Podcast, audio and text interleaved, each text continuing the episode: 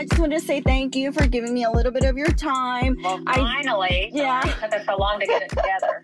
I know, I know. And um, you know, I've just been talking about you to so many people about, you know, go out and vote for Miss Sallie. But I think, you know what? I need you to I needed to share this on my podcast as well because I have uh, listeners that are women like me, you know, moms. They are out in this, you know, in in the city doing their thing. They're working. Some of them stay at home, and I just feel like we the more informed we are about our candidates the better we are in you know in voting for y'all and getting y'all in there Well, thank you, honey. You, I love how involved you are, and I love following you. You're so fun to follow. oh thank you so much yes i do love love love love doing my thing out there so miss sallie you are running for can you tell us what position you're running for i think you said city council I- position five correct I am running for Houston City Council at large, position five. There are 11 district council members that represent specific geographic areas in Houston, and then five at large, which represent the whole darn city. And so a- anybody who lives within the city limits can vote for you right i mean it's not That is right. Yeah. Yes. okay So- Anybody who lives in the city. Okay. Um. Yeah. Because I'm guessing it's it's not it's not Harris County. It's Ci- City of Houston. No, if you're in unincorporated Harris County, you can't vote for me. Okay. Gotcha. But, and, but if you're within the city limits, you can vote for me. Perfect. Perfect. Perfect. And what motivated you to run for? I mean, you're running for reelection. So, what motivated you from the very beginning to to get into politics? So I um, have worked at City Hall for a long time. So I went to graduate school in the early 90s, Uh huh. um, and I got a master's in public administration and public policy. And I my first internship in that realm um, was for the city of Houston in the housing and uh, community development department. And I worked on housing planning issues, like uh, planning to how we use the grants that we get for HUD, from HUD, from the Housing and Urban Development um, Department, um, from the federal government.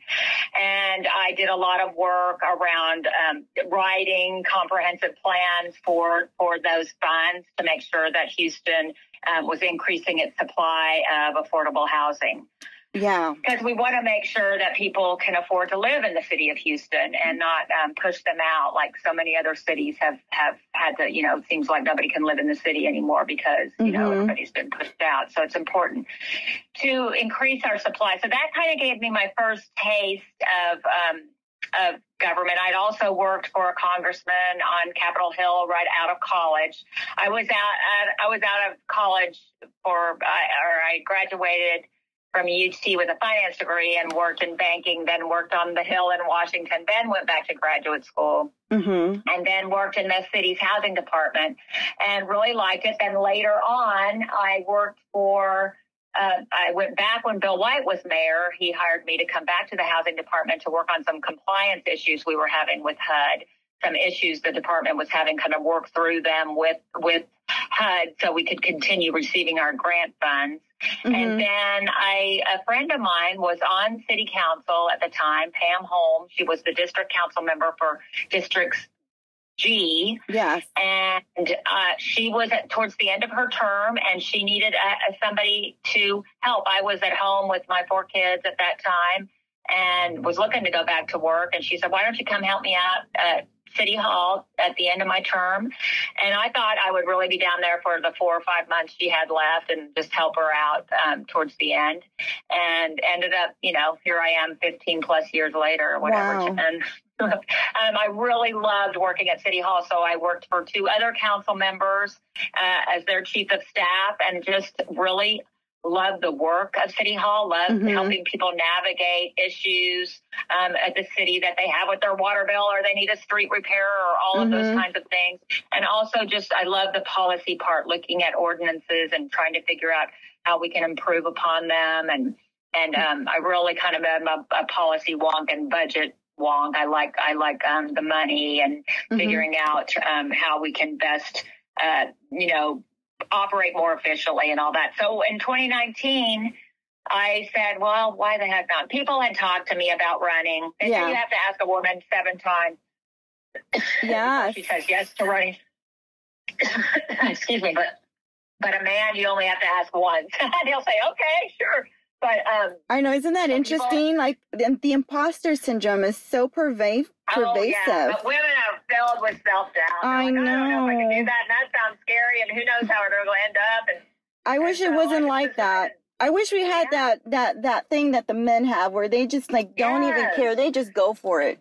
they just go for it. They have like this unbridled ambition, and we are we are kind of hold ourselves back. And so, you know, I kind of just had to get over that hurdle. And Yeah. and my kids, I have three daughters and a son, and they were all super encouraging of it. And they were like, "You got to do it. You got to do it." So Yeah. I thought, just why the why the heck not? And I so know I've been yeah, I've been advising people on how to do it, and I thought I could do it myself. and I know your hubby, Mr. George, as well.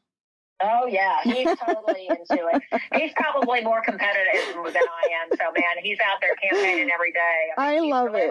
signs. He's at the polls. I can't. I can't even get him to stop. He's he's he's like, if we're going to this much work, we're we're gonna win. I So, get that. I get that. No, and I can see it in him. Like he is so committed to your campaign and just wants Yeah. you to just Yeah. exceed. Really And I love that. about the whole thing. Yeah, that is it's such a great. It's really beautiful, beautiful relationship. And before I met Yeah. you, um, Russ, my husband, had mentioned how he knew you and you know he knew both of you, and he thought, "Wow, Yeah. these are like some of the nicest people that I have ever ever met." Because he used to have all kinds of craziness happen at that shop. You know that, oh, I'm right? Sure. I'm sure. And so he was always grateful for those uh, customers that came in and were, you know, sweeties. Yeah, yeah, yeah. He's the best. He's he's, he's great. and, and Russ was so, but Russ, he was our favorite guy ever. Aw. We just been able to replace him.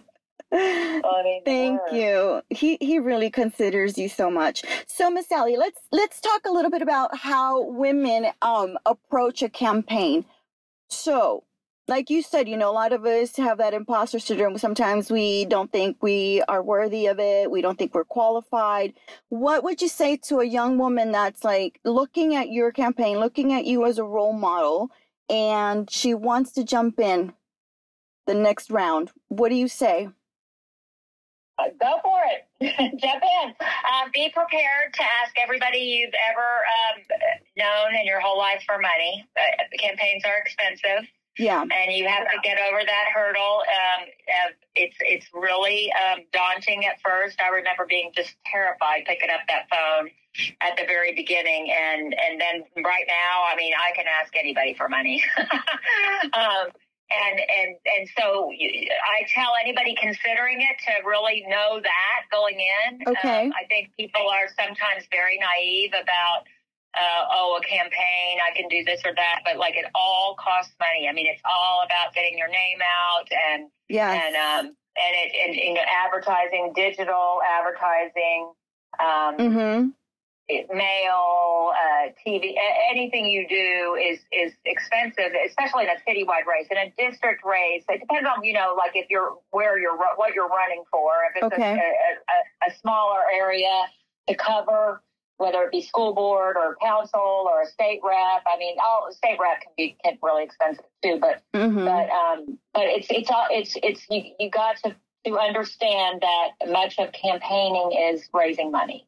Right. And and um, so that's one thing to consider. The other thing is it's a very extremely time consuming. Um, a campaign is is pretty much you uh, you are out in the community all the time, really just meeting with people, listening to people, talking to people that you admire that have done it before. Um, getting good advice from people that that's a huge step. Just Mhm. you know, really really even if you're discerning um, running for office just make talk to people who've done it and really kind of get a get a flavor for what what you're in for Okay. and and but but but you know it's it's I have such respect for people that jump in you know no matter Mhm. what their chances or whatever it's it's really it's kind of overwhelming but um but if you're if you if you want to do it, there's no reason not to do it. Right. You know, Mm-hmm. there's just no reason not to do it. Just jump in with both feet and never look back. And it's right. And it's like with everything, there's a learning curve in anything that we do.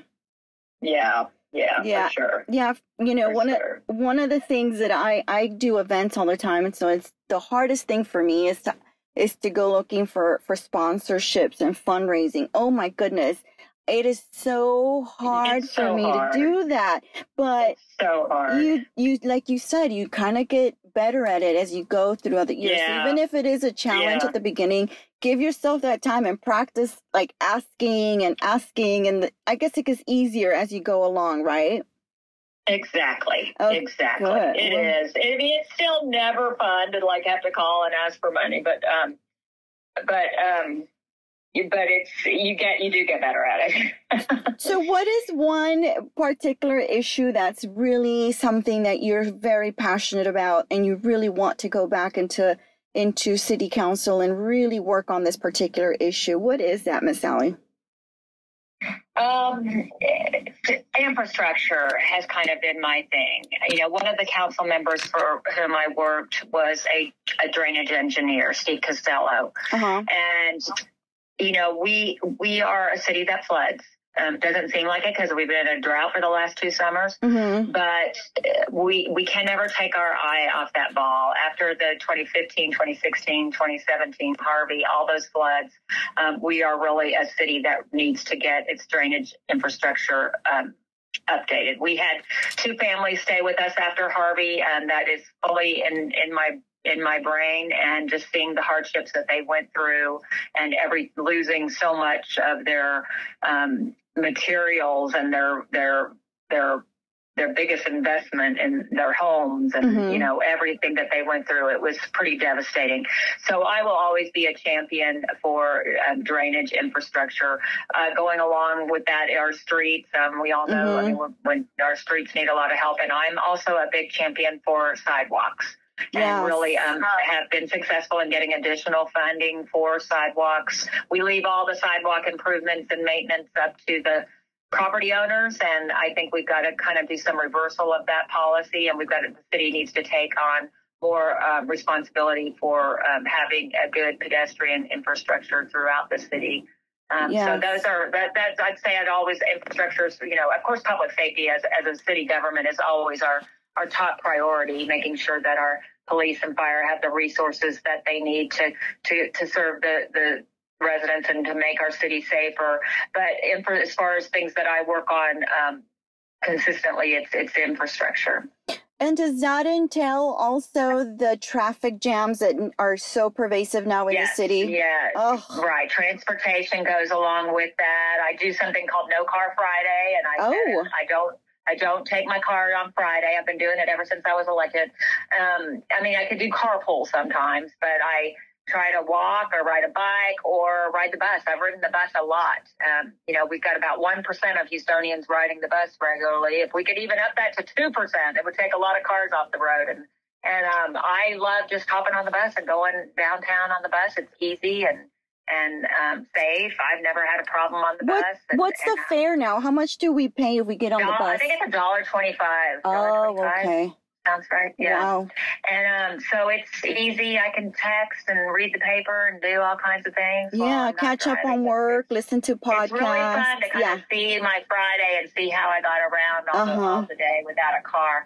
But um, but you know, I know everybody can't do that, and I know this is a car centric city. It's just I think the hybrid work schedules hel- helping some people, more people teleworking um, helps with it. Um, um, we've got to um, kind of you know we've got to make sure we're building a city that's that's good for all road users. You know, people, Yes. cars, bikes, Yes. everybody.